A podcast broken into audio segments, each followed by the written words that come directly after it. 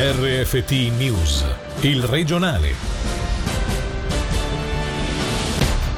Edilizia, prima fumata nera tra padronato e sindacati sull'aumento dei salari.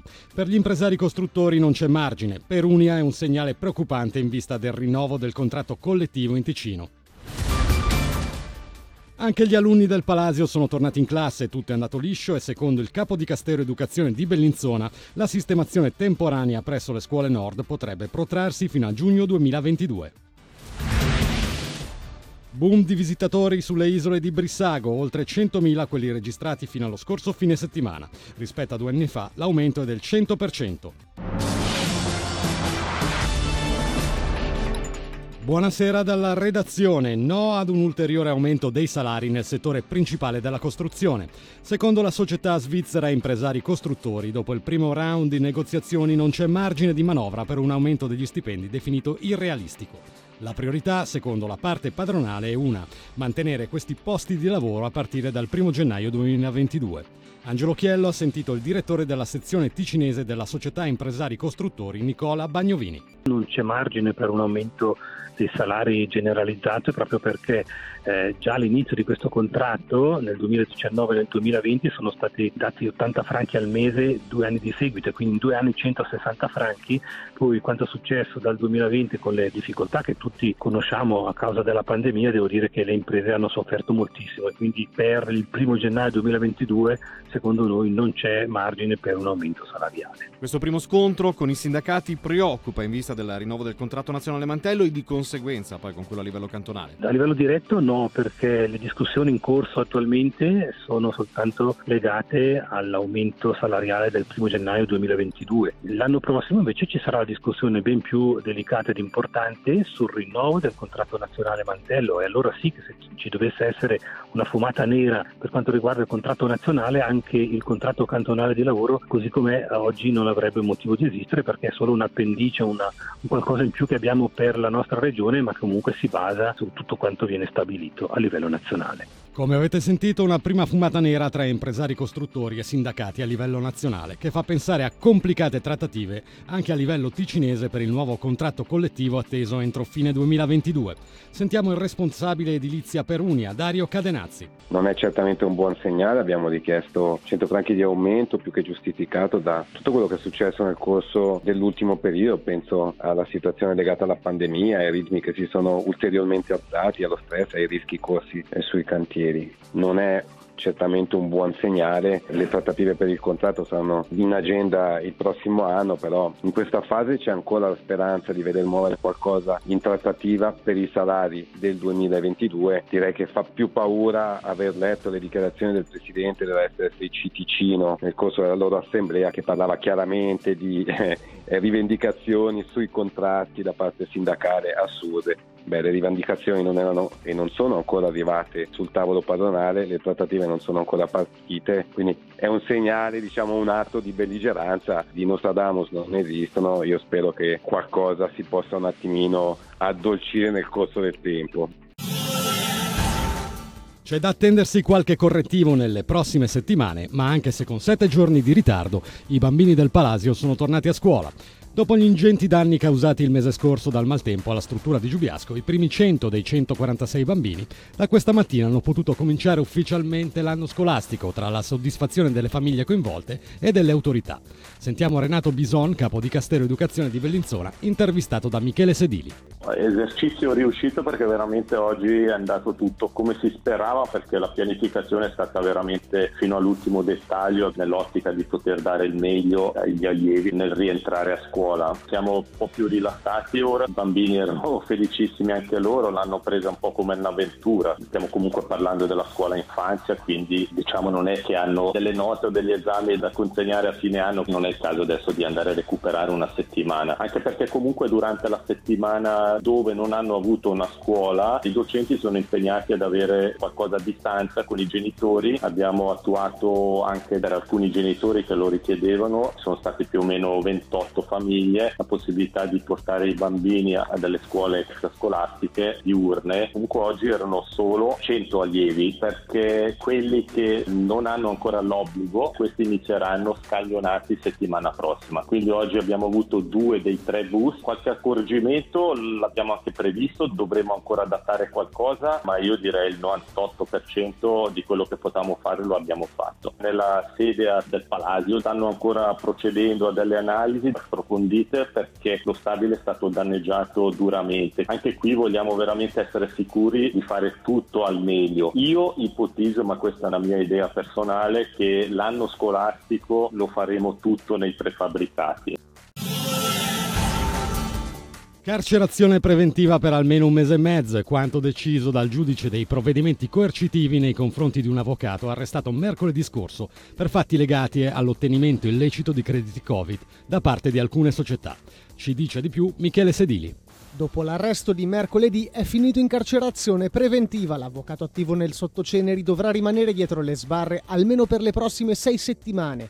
A stabilirlo il giudice dei provvedimenti coercitivi Ursula Züblin, per permettere alla procuratrice pubblica Raffaella Rigamonti di evadere i necessari atti istruttori, scongiurando il pericolo di collusione.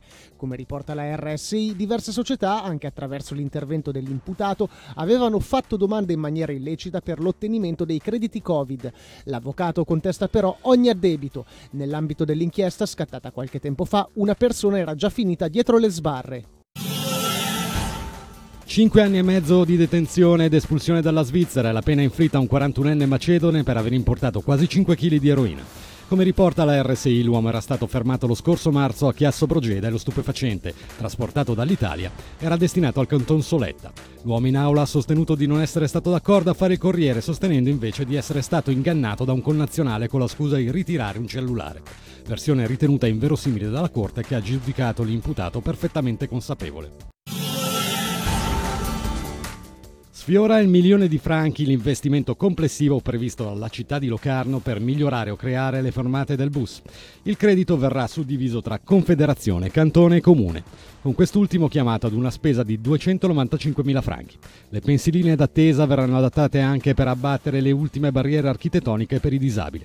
Sentiamo il capo Dicastero Sviluppo Economico e Territoriale di Locarno, Nicola Pini, anche su alcuni aspetti critici risolti dopo l'introduzione del nuovo orario, con la modifica di alcune linee che ha fatto storcere il naso a parte dell'utenza. Beh, questo è un nuovo tassello che la città intende offrire ai propri cittadini, nel senso che eh, la volontà di andare a lavorare sulle fermate bus permette da un lato di migliorare l'attrattiva del trasporto pubblico, dall'altro poi si vuole andare a lavorare anche su quello che è la qualità dello spazio pubblico e quindi andare ad abbellire l'arredo urbano, quindi una, un'operazione, un investimento importante. Un primo problema, che era quello della corsa verso i monti, è stato eh, risolto con un progetto pilota che si è andato a inserire una corsa diretta verso i monti alle undici e quarantacinque, che permette dunque anche ai giovani che vanno a scuola a Locarno di tornare a pranzo a casa.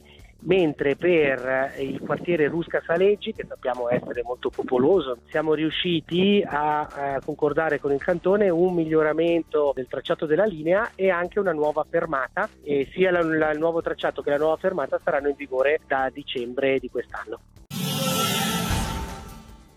Ora altre notizie in meno di sessanta secondi con Michele Sedili. A Casa Serena aumenta il numero di infetti da coronavirus fra gli ospiti, passati da dodici a diciassette, di cui tredici vaccinati. Il virus è stato portato nella struttura da un collaboratore che non si è sottoposto al vaccino. Per il momento nessuno è stato dichiarato guarito dalla malattia, ma non si registrano decorsi gravi o decessi. Calano i contagi da coronavirus in Ticino nelle ultime settantadue ore, le nuove infezioni sono state sessantacinque. Diminuisce di tre il numero di pazienti ricoverati negli ospedali, ma sono tre in più quelli attualmente in terapia intensiva, per un totale di nove.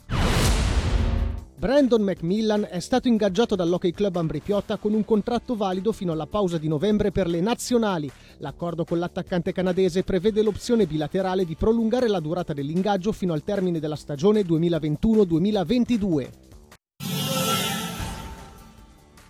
duemilaventuno da record per le isole di Brissago. Nello scorso fine settimana è stata registrata la presenza del centomillesimo visitatore stagionale. Rispetto al duemiladiciannove, anno in cui la gestione delle isole è passata in mano al cantone, l'aumento di presenza è del cento per cento. A comunicarlo oggi è stato il Dipartimento del Territorio, sottolineando la bontà del progetto di rilancio messo in atto, in particolare per il giardino botanico dell'Isola Grande. Sentiamo il direttore del Dipartimento del Territorio, Claudio Zali, intervistato da Angelo Chiello. Ma la soddisfazione c'è senz'altro, perché vediamo riconosciuti degli sforzi che abbiamo fatto per il rilancio, quindi migliorare la struttura, migliorare i collegamenti tramite la collaborazione con la società di navigazione, che è stato importante, e poi naturalmente c'è un effetto dovuto al turismo interno aumentato a seguito del Covid, e questo è, è innegabile. Parlando di turismo interno, rimane comunque un bel punto di riferimento anche a livello didattico per, per le scuole. Assolutamente sì, questo aspetto ci interessa quanto, e devo dire probabilmente più dei numeri nudi e crudi, è visitato, è molto visitato dalle scolaresche. Vogliamo mettere in rete questo patrimonio con le nostre attività museali e le attività didattiche e divulgazione scientifica più in generale, quindi è, è qualcosa di più di solo un bel luogo da visitare. Cosa rimane ancora da fare per valorizzare ulteriormente questo patrimonio? Altro deve essere ancora fatto a livello di infrastruttura. La conservazione del, del patrimonio non è terminata, ci dovremo lavorare ancora. Occorre nominare un direttore scientifico e quindi promuovere ancora maggiormente l'aspetto culturale legato al valore botanico di questa isola. Il giornalista Michele Santoro, il procuratore di Catanzaro Nicola Gratteri in prima linea contro l'andrangheta, o l'anchorman pakistano Amid Mir, tra gli alfieri della libertà di stampa nel mondo. Sono alcuni degli ospiti della terza edizione di Endorfine, manifestazione dedicata al pensiero e alla creatività, che torna dal diciassette al diciannove settembre a Lugano. Molti temi e momenti forti, come un incontro fra Agnese Moro, figlia dello statista democristiano ucciso alle B R, con gli ex brigatisti Adriana Faranda e Franco Bonisoli, oppure la testimonianza della madre di uno dei responsabili dell'attentato a London Bridge. Dopo il successo delle due prime edizioni, il festival annuncia quest'anno una convenzione biennale sottoscritta con la città e il nuovo premio dedicato al compianto sindaco di Lugano Marco Borradori, che verrà attribuito nella sua prima edizione a Daniele Finzi Pasca.